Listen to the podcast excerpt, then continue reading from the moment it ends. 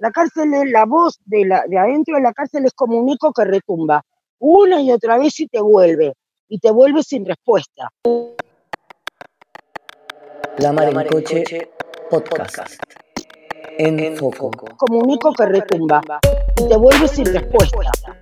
Episodio 47. Coronavirus y cárceles. Encierro al cubo. La cuarentena en la cárcel. Un sistema de salud que ya explotó. Un reloj que sin las visitas dejó de correr. Una y otra vez y te vuelve. Y te vuelve sin respuesta. Hola, eh, bueno, me llamo Carmen Quintana. Estoy en el día 17 de la pandemia dentro de un penal de la unidad 47, en el pabellón 3, anexo 2. Eh, nuestra rutina de cada día se hace muy cotidiana. Eh, estamos todo el tiempo eh, pensando cómo está nuestra familia.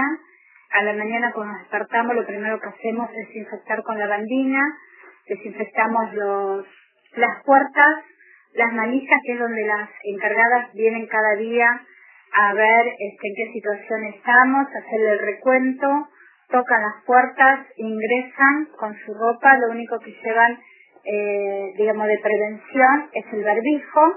Hasta hoy solamente eso, ahora creo que comienzan a utilizar anteojos o guantes, que en su mayoría no lo tienen porque el servicio no les provee y lo tienen que comprar esas mismas.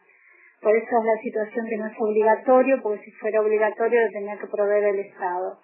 En esta situación, cada día de nosotras, las mujeres que convivimos aquí, que somos cuatro celdas con seis, entre cinco y seis personas por cada celda, mujeres entre 20 y 60 años, eh, en su mayoría son jóvenes, es un, un pabellón de deportistas, aquí juegan rugby, juegan fútbol, y las que no tenemos esa actividad, como en mi caso, tenemos oficios, somos universitarias, como es mi caso, y también escuelas primarias y secundarias que asisten la mayoría. Los días de semana, en un día que no hay pandemia, un día normal de este pabellón, es que eh, todas tienen una actividad. Escuela primaria a la mañana, secundaria a la tarde, universidad todo el día y tres días en la semana actividades de deportes.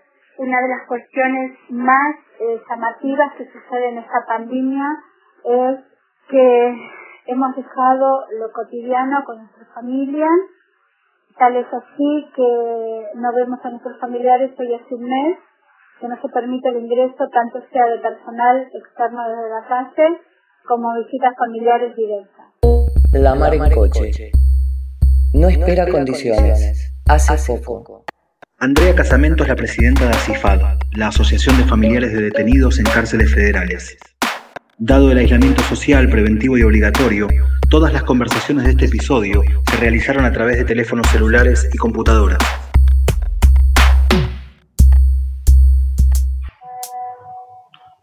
Me escuchás pero no me ves. ¿Necesitan verme? Yo estoy en la oscuridad total, no sé qué pasó. A ver, espera. Espera que me voy a mover a un poquito más de luz.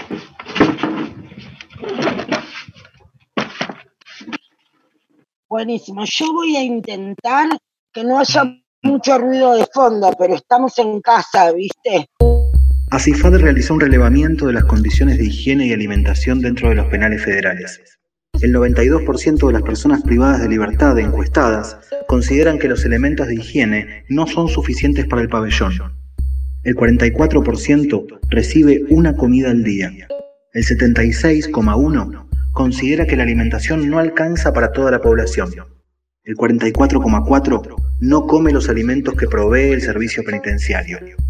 Entre los argumentos, sostienen que les dan huesos en estado de descomposición.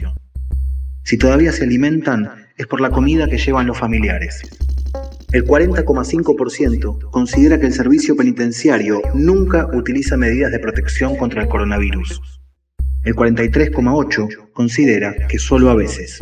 Bueno, nada, lo que, lo que relevamos es lo que nosotros ya sabíamos que tiene que ver con que el 40% se alimenta de la comida que lleva la familia y el otro 40% dividido entre la provincia de Buenos Aires, el federal y otras, se alimentan de lo que lleva el Estado.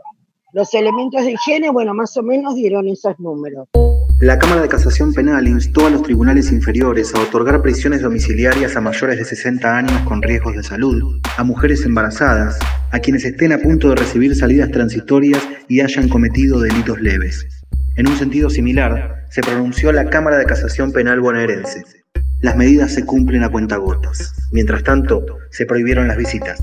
Lo cierto es que tanto en Argentina como en todos los países de la región, eso se está implementando a cuentagotas. Eh, de todos modos, digamos, nosotros, digo, yo ahí me parece, digo, porque no soy jurista y me parece que está bueno hacer esta salvedad. Esto es un problema de salud pública.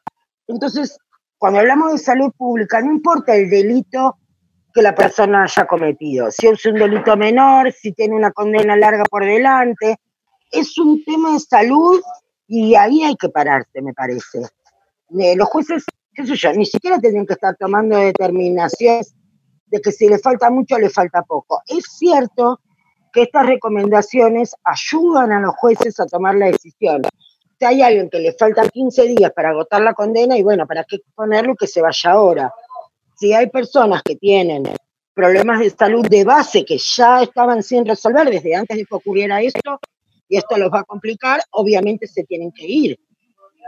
Eso me parece que es lo que la sociedad necesita tener, tener conciencia. Si todos lo exigiéramos al Estado y le preguntáramos, bueno, ¿cuáles son los protocolos de salud que se están implementando? Necesitamos saber si hay una ambulancia en la puerta de un penal por si alguien se descompensa y si esa ambulancia tiene hasta y cuál es el hospital más cercano al que van a llevar a una persona que se descompensa. Eso solo nos preocupa a nosotros los familiares. Yo creo que a la sociedad quizás no le preocupa porque no lo sabe. Entonces, nada, me parece que este es un buen, agradezco esta, esta, esta vía de comunicación para contarles a los que no saben que, que la cárcel no puede ser un impedimento para acceder a la salud, que los presos muchas veces ni siquiera quieren decir que tienen fiebre porque tienen miedo, literal, ¿eh? de terminar sus días aislados en un buzón sin que alguien les pueda llevar un vaso de agua. Porque digo, en la cárcel cuando alguien se enferma, los mismos presos son solidarios y son los que te hacen el té, te acercan un medicamento. No hay enfermeros, no hay todos estos dispositivos con los que contamos nosotros quienes estamos del otro lado. Y me parece que es un momento de pensar la cárcel también como un, territorio y pensar que todos estos dispositivos tienen que estar al alcance de estas personas.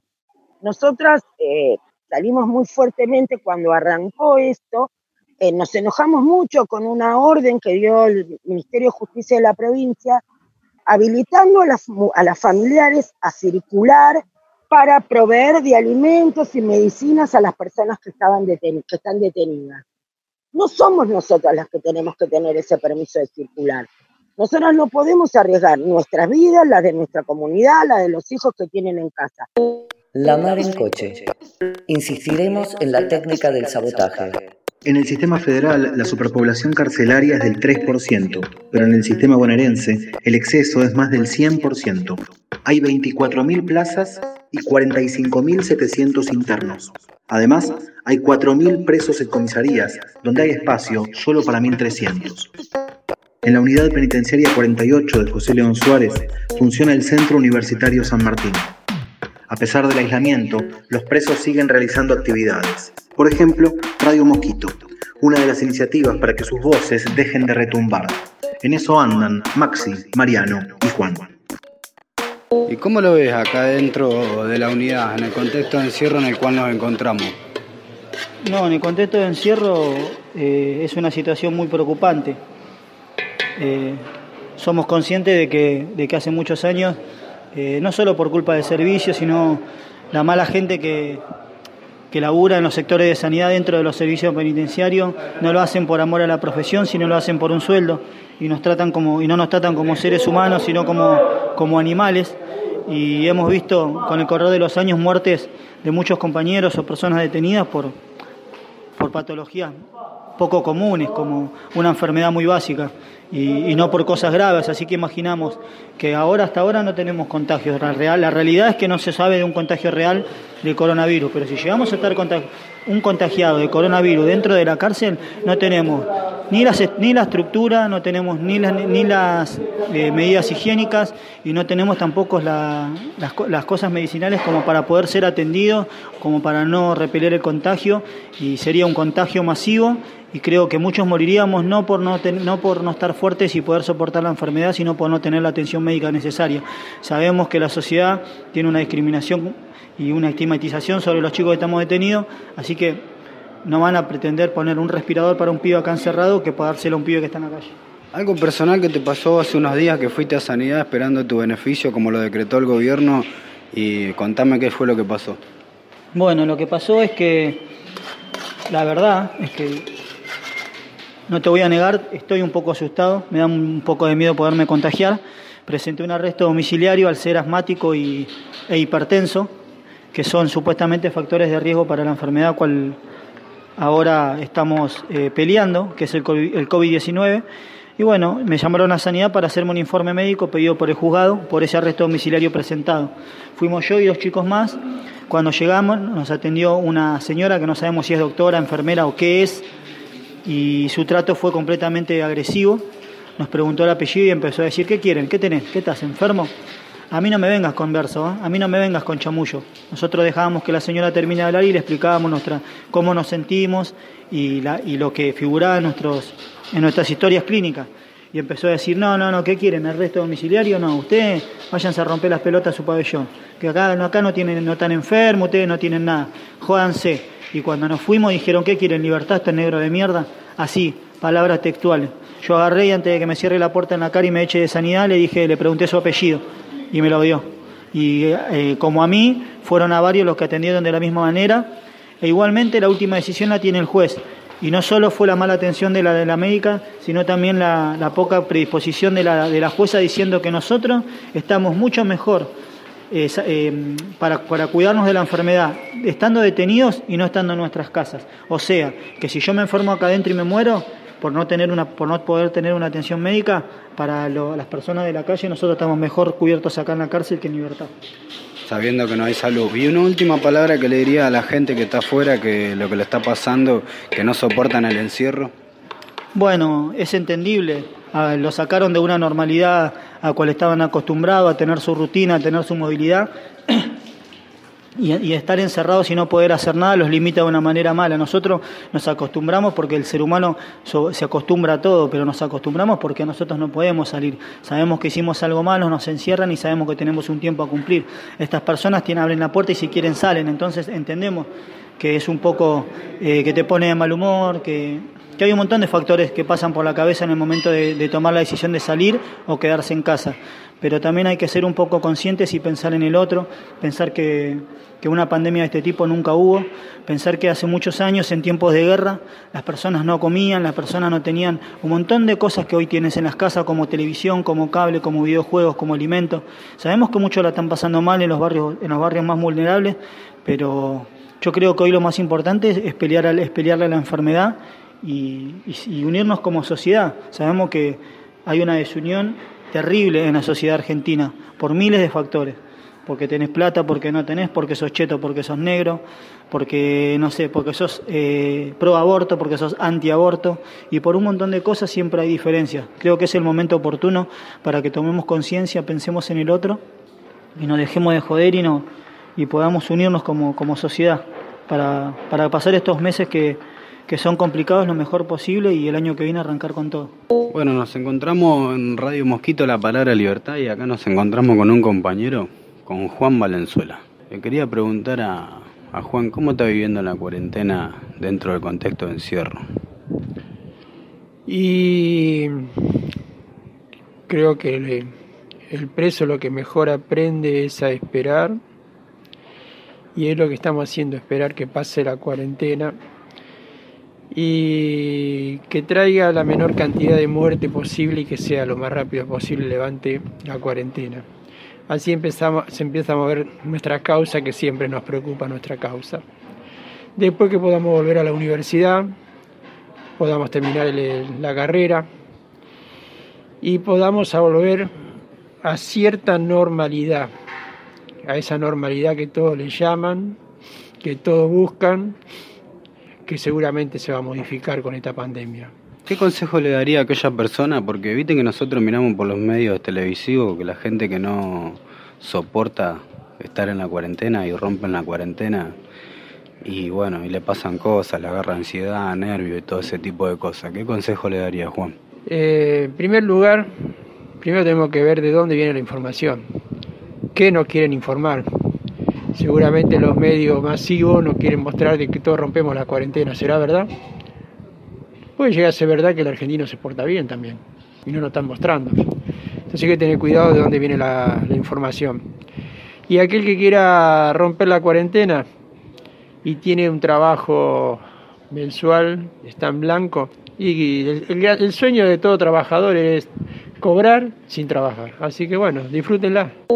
Silvana también está presa en la unidad 47. Como no puede ir a la universidad, escribe crónicas desde su celda. Por ejemplo, cuando llegó la computadora al pabellón. Título. El día que llegó la computadora al pabellón. Martes por la tarde. 16, 25 horas para ser más exacto.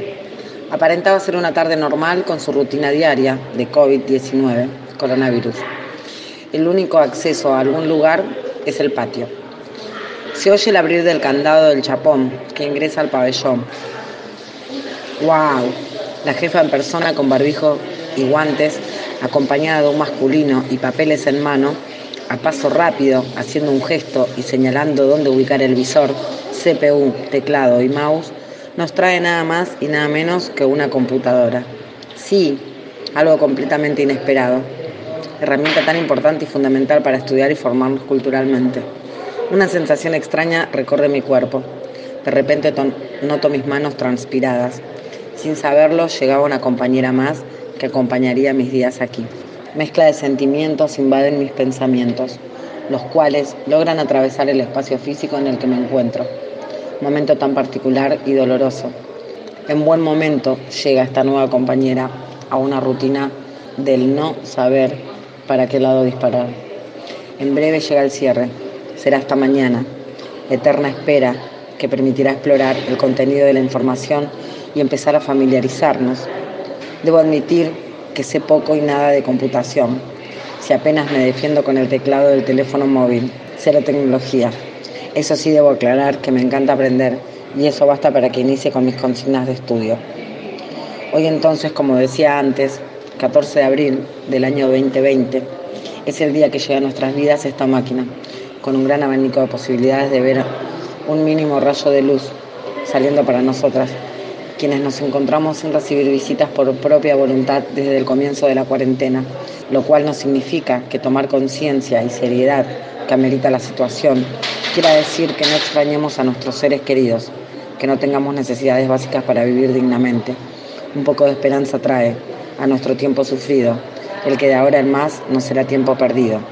Si bien mediante tramos tratamos y de hecho logramos cumplir con tareas varias, con la presencia de la computadora será mayor el alcance de información. Si querés conocer la historia de vida de un poeta privado de su libertad, te recomendamos escuchar el episodio 17, una conversación en la cárcel con Martín Bustamante. Episodio 47, Coronavirus y cárceles, el encierro en el encierro. Andrea, ¿qué te parece que pone de relieve la pandemia con respecto al sistema sanitario, al sistema de salud dentro de los penales? ¿Qué es lo que queda aún más al desnudo? Yo lo que creo, digo, lo, que hizo esto es venir a revelar algo que todos ya sabíamos, que digamos, el colapso del servicio de los sistemas penitenciarios ya lo sabíamos, la emergencia carcelaria en la provincia de Buenos Aires ya van varias gestiones, no la anterior, sino también con la de y ya estaba decretada y sin embargo nada se podía resolver. Y esto es lo que viene a agravar y a mostrar o a dejar descubierto un sistema de salud que no se digo, que ni siquiera se sostenía con alfileres. No, no, no existe. Hoy lo que nosotros, digamos, cuál es la, lo, lo que nosotros nos preguntamos y lo que nos preocupa mucho es que no estamos escuchando al Ministerio de Salud diciéndonos, bueno, según los especialistas, para una población cautiva como esta, este es el plan que vamos a implementar. Entonces, así como todos vemos que hay este, galpones con camas que están esperando que las personas cuando se enfermen, así como nos dicen que se compraron no sé cuántos termómetros y se convocó al personal sanitario, bueno, justamente para una población cautiva, 50.000 por lo menos en la provincia de Buenos Aires, más los 16.000 eh, penitenciarios que caminan por ahí. Entonces, sería importante que nos dijeran cuántos termómetros se compraron, cuánto es el personal de salud que está siendo afectado y que hayan pedido de otros lugares, pero que estén mirando a esta población que no puede llamar al 107 para que venga la ambulancia como lo haría en cualquiera de nosotros que estamos en libertad.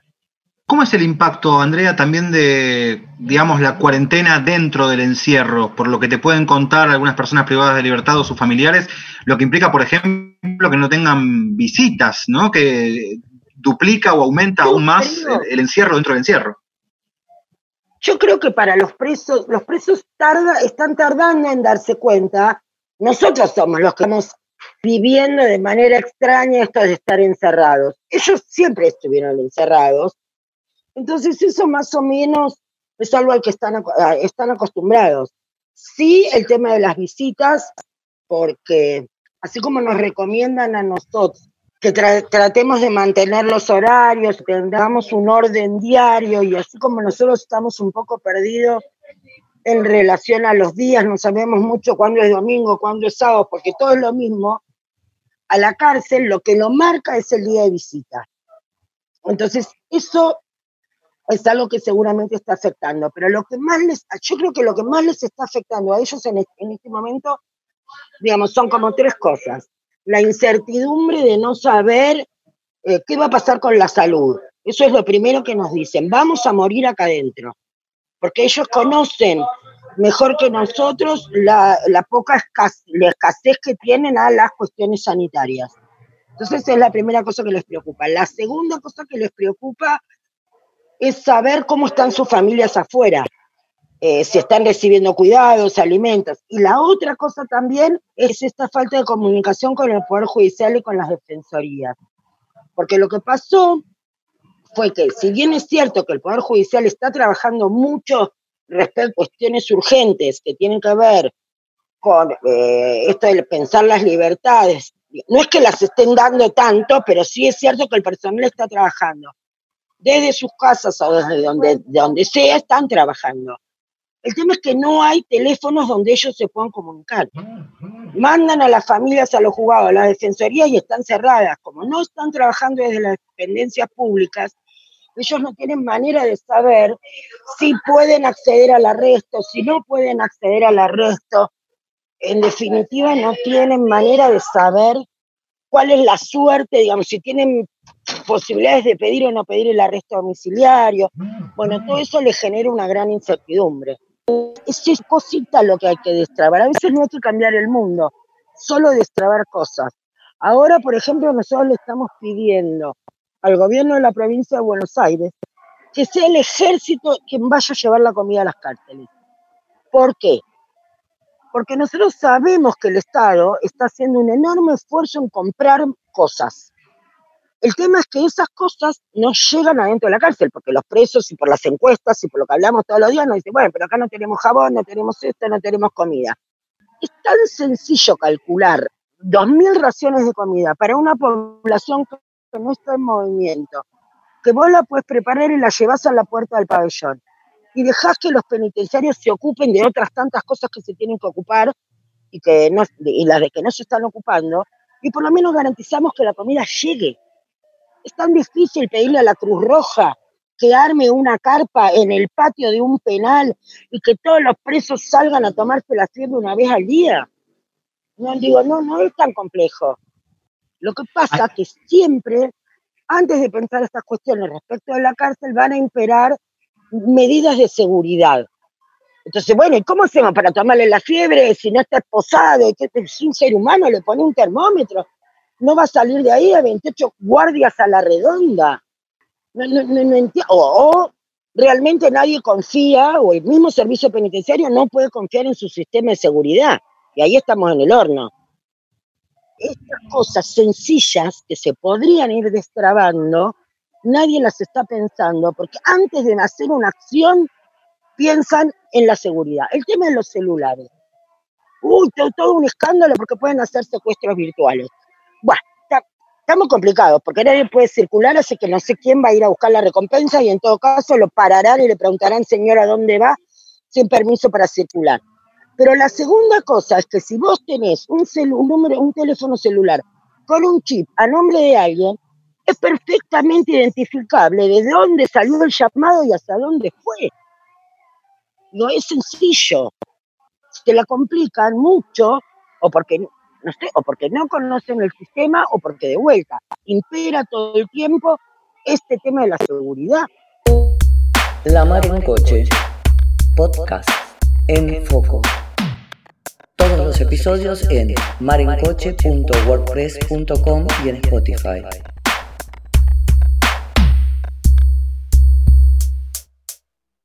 Otra de las resoluciones ante la pandemia fue la habilitación del uso de teléfonos celulares en las cárceles. ¿Qué significa el teléfono para la persona privada de libertad? Y hoy el teléfono es todo. En el ámbito, a ver, destaquemos, en el ámbito federal eso todavía no está permitido. En la provincia de Buenos Aires es el único contacto que ellos tienen con el afuera. El teléfono, cualquiera, si no es celular, no importa, es la única vía de comunicación que vos tenés con el exterior. Si bien es cierto que es la única comunicación que vos tenés con el exterior, si vos desde el exterior no tenés un receptor, salvo tu familia, tampoco ese teléfono te sirve de mucho. Porque si no hay un teléfono del otro lado al que vos puedes comunicarte y te va a atender, si vos llamas a un juzgado o a alguna defensoría y te va a ayudar en algo, porque si no es lo mismo, es lo que pasa siempre en la cárcel. La cárcel es la voz de, la, de adentro de la cárcel es como un eco que retumba una y otra vez y te vuelve, y te vuelve sin respuesta. Y ahora, digo, la única respuesta que hay es la familia al otro lado del teléfono, pero el resto no hay. Si una persona tiene fiebre o está enferma dentro de la cárcel, ¿a qué médico llama teniendo un teléfono? Uno de esos teléfonos a los que a veces pueden llamar son los teléfonos de Asifad, tanto los familiares como los presos. Quería preguntarte si querés contarme, y obviamente sin dar nombres precisos y demás, pero ¿qué es tu teléfono en este tiempo, en esta era? ¿Qué historias te llaman y demás? Uf, bueno, este teléfono, nosotros tenemos dos personas atendiendo el teléfono más el mío, tenemos un Facebook que creció un montón, en donde todos los familiares o las personas que están detenidas eh, nos pueden llamar. Lo que nosotros venimos recibiendo en este momento, nosotros más o menos cada tres días estamos enviando a, través del Comité contra la Tortura más o menos 250 vías corpus poniendo digo, poniendo en manifiesto situaciones de salud preexistentes que no están teniendo asistencia médica y que además con esto se van a complicar. Y eso, digamos, lo que hacemos es informarle a quien tiene que tomar la decisión de ver qué es lo que va a hacer con la, con la vida de esa persona. Por otro lado, también escuchamos a las familias y también otra cosa que nos pasa es que los mismos personas detenidas nos advierten de situaciones familiares. Dicen, bueno, pero mi mujer no está pudiendo salir a trabajar y está sola en casa con siete pibes. Entonces ahí a través de Betty, que es una trabajadora social, lo que hacemos es redireccionar esas demandas a través de los municipios para que puedan llegar eh, con la asistencia que esas familias requieren. Tenemos también dos psicólogos que están ahí atentos para acompañar un poco la angustia, sobre todo de las madres, que digo, como cualquier mamá que se desespera pensando que su hijo está en una situación de riesgo y que bueno, que está ahí a merced de alguien que uno no puede, no puede decidir, no puede mandar una ambulancia, no puede elegir si es este médico u otro. Eh, es terrible lo que les pasa. También nosotros somos muy cuidadosos. Yo estoy segura que si nosotros difundimos un, un video chorreando sangre y con todas las barbaridades que nosotros recibimos a diario, porque los presos nos mandan eso para que dicen, por favor, le estoy mandando esto, muéstrele a mi juez cómo estoy. Y nosotros la verdad que por respeto a la dignidad humana nos da pudor y, tristeza, te lo digo con congoja, ¿eh? no nos animamos a mostrar eso, pero por respeto a la dignidad. Yo estoy segura que si nosotros mostramos eso, los medios van a venir a preguntarnos en cuántos hay ahí, ahí adentro, toda esa cosa horrible. Son nuestros hijos, son seres humanos por lo menos tratemos, aunque sea, de no mostrar esa barbaridad en la que viven. Diez personas en un lugar de dos por dos con cuatro colchones que comparten. Unos duermen en un colchón y así van compartiendo para poder dormir en un colchón 10 personas hoy, ¿eh? Hoy. Eso es indigno. Somos Plaga, manifiesto de Yo No Fui, asociación civil que trabaja con proyectos artísticos y productivos en los penales de mujeres de Seiza y también afuera, con quienes recuperaron la libertad. Somos el tipo de personas que no entran en el plan de emergencia. Cuerpos extraños, el descarte de una sociedad que nos trata en cualquier circunstancia como ciudadanos de segunda. Para ellos, nosotros somos el virus. Lo sabemos, nos hacemos cargo, mutamos, sobrevivimos y por eso no hay anticuerpo que nos detenga. Estamos inmunizados a cualquier mierda, porque hemos pasado la mayor parte de nuestras vidas expuestas a la pobreza, al hambre, al consumo, a la vida en la calle, a la cárcel, a los síntomas y a las secuelas del capitalismo. Sobre su efecto en nuestras vidas podemos escribir largo y tendido. Por eso no hay cuarentena ni obediencia que nos asegure una vida vivible bajo los parámetros de una sociedad de la que pareciéramos no ser parte. La cárcel nos enseñó mucho del encierro.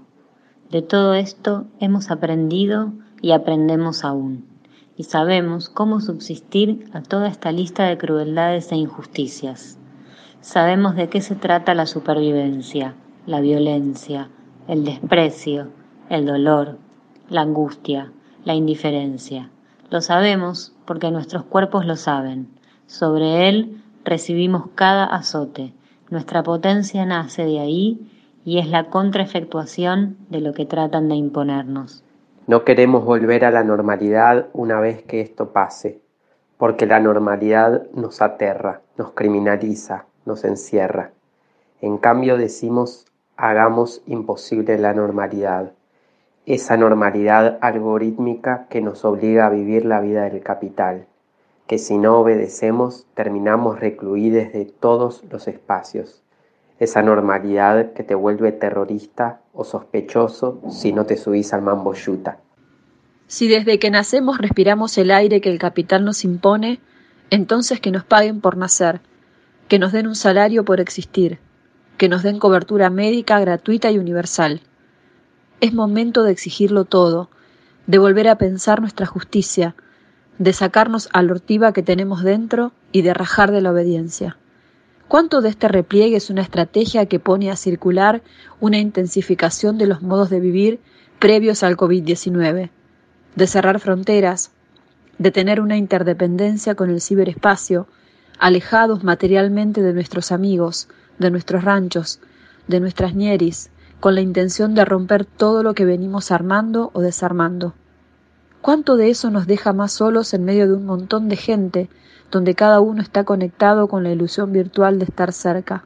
El modo carroñero de vivir que nos proponen, un estado policial que espera que denuncies a tu vecino en lugar de preguntarle cómo está, qué le pasa, ese es el virus que más nos preocupa. La pandemia de la que muy pocos pueden huir, la que destruye redes, tejidos afectivos, y el interés genuino hacia un otro. ¿Por qué no? No estamos todos juntos en una falsa unidad de enfrentar al virus. No lo hacemos del mismo modo. No pensamos ni practicamos los cuidados del mismo modo. Si el llamamiento es cuidar la vida, no son las mismas formas de vida las que estamos queriendo cuidar. Ahí adentro, en las cárceles hay distintos virus. Uno es el de la yuta, de poder volver reyuta, pero también el virus es la yuta, posta, la que te caga palos en la requisa, es la misma que te hace recordar todos los días que a tu casa o donde sea no te vas a poder ir. La misma yuta que hoy está golpeando a los pibes en los penales por reclamar porque no tienen comida, porque no tienen atención médica y eso a nadie le preocupa. Estamos asfixiadas. No tenemos ganas de que el Estado siga siendo el que monopoliza las violencias. Estamos preparadas y llamamos a no detener el flujo que veníamos provocando, a no frenar la fuerza que nos empuja a detener al tecnopatriarcado, a encontrar el gesto colectivo para enfrentar el encierro, la delación y la vigilancia. Ahora quizás alguien bordee los contornos del encierro, esos contornos que se vuelven pegajosos, que se adhieren a nosotros como chicles que no podemos sacarlos si no es arrancándolos desde la base. Se piensa que la cuarentena empezó ayer. Para nosotros, la cuarentena empezó el día que se inventaron las cárceles. Última parte de la conversación con Andrea Casamento, de la Asociación Civil de Familiares de Detenidos en Cárceles Federales. La pandemia nos pone a resolver lo urgente, a la vez que es la oportunidad de pensar los temas de fondo. A ver, yo creo que este es un momento para repensar un montón, un montón de cosas. una de las cosas que podemos pensar es, bueno, ¿para qué sirve el encierro? Los que lo estamos padeciendo porque tenemos que estar en casa nos damos cuenta lo difícil que es. Es que difícil que es vivir con 100 personas en un lugar que no tiene comida, que no tiene acceso a nada durante años. Y sí tiene algún sentido. Entonces, desde ahí yo creo que es la oportunidad para repensar, para repensar un montón de cosas. Nosotros no nos llevamos 20 días, menos de un mes, ya estamos todos locos. No nos bancamos más ni al vecino ni al hermano. Estamos todos pensando cómo vamos a hacer para comer. Bueno, ¿qué sentido tiene meter a un ser humano en esta, someterlo a estas cuestiones durante 25 años? ¿Para qué? ¿Para qué? ¿Desde ACIFAD piensan un modelo alternativo o hay experiencias en el mundo que les resulten inspiradoras para pensar otro modo de pensar el, castigo, el cumplimiento de una condena? Hoy, en este momento, la verdad que estamos ocupadísimos tratando de ver cómo se salvan vidas. Eh, todo el tiempo lo pensamos. Mm, para mí, si vos me preguntás, las condenas, las condenas deberían ser mucho más cortas. Todo el mundo tiene que tener libertades anticipadas con esto que, bueno, buenísimo esto que vos decís y ahora con toda esta tecnología de poder ir monitoreando y acompañando ese proceso de inclusión al medio libre. Digo, no sé cómo, así como estamos pensando que la salida de la, de la cuarentena va a ser eh, administrada, despacio, qué sé yo, cómo va a ser la vida de todos nosotros cuando todo esto termine el estar aislado mucho tiempo provoca también estas cosas. Y sin embargo, de repente un día, después de 10 años, nosotros abrimos la puerta y le decimos a la persona que estuvo presa, bueno, acá está, encontrate con el mundo, tené un buen trabajo, sé un buen padre, alquilá un departamento y sé feliz. A ver, hace años que hubo encerrado en la jaula, no sé cómo se hace. No tengo ni la sube, ¿no? Es la famosa. Bueno, no sé ni cómo se usa la sube no sé cómo se usa, digo, no sé cómo se usa un teléfono celular. Entonces, digo, no, todos ahora, yo no tenía idea cómo se usaba Zoom. Tuve que aprender ahora, estuvimos aprendiendo un montón de cosas en estos días que nos obligó el encierro. Bueno, tenemos que aprender a vivir adentro. Del mismo modo, ellos tendrán que aprender a vivir afuera. Y después, viste que cuando se habla de la violencia dentro de los penales, que por cierto existe, también hay una prueba para nosotros en esta cuarentena que en la mayoría de los casos elegimos con quién estamos viviendo o podemos pensar algunas condiciones de con quiénes compartimos y así toda la convivencia es difícil. Y esto me lo han dicho algunos presos. Bueno, imagínate levantarte todos los días con gente que no elegiste. Si a veces vos te levantás de mal humor en tu cuarentena y sin cuarentena también, y te peleás con tu compañera, le gritás mal a tu hijo, lo que sea, imagínate para nosotros que ni nos elegimos. ¿no? Por eso, por eso digo que es muy difícil, es muy difícil vivir, mucho tiempo y además con la angustia también que vos tenés tu preocupación en el afuera, porque además estás, ¿y cómo está tu familia? ¿Qué va a pasar con tu causa? Digo, con toda esa preocupación y sin obtener una respuesta, porque lo más grave de la cárcel es eso también, que la comunicación, la palabra tarda mucho tiempo el ida y vuelta de la palabra. Por eso los presos, es común ver que los presos se cortan, se lastiman, que cuando tienen que pedir algo lo que hacen es huelga de hambre. Porque es la única manera, poniendo el cuerpo, que el otro atienda que tienen una necesidad. Pero cuando llegamos a esos términos, es porque hablaron, intentaron, escribieron, mandaron notas y nadie escuchó. Del mismo modo que nadie está escuchando y está viendo ahora. Hoy ellos lo que están pidiendo y lo que pedimos nosotros es que tengan acceso a un termómetro, que tengan acceso a estar en un lugar limpio, que quienes tenían un problema de base, no sé, tenían VIH, o tenían TBC o, eran diabéticos, que accedan a la insulina, al remedio que necesitan. Digo, nadie está pidiendo ni siquiera mucho más que eso.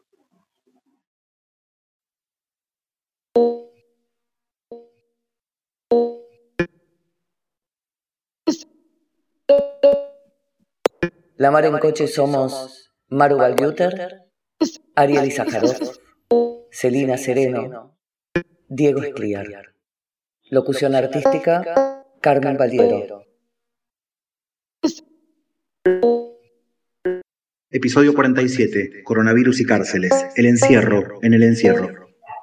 Básicamente en el año 2004, y digo esto porque tal vez ayude también en estos tiempos, cuando en el año 2004, cuando fue la lamentable situación del papá de Axel Bloomberg, yo salí a pedir seguridad, puse rejas en mi casa, quería condenas largas y demás.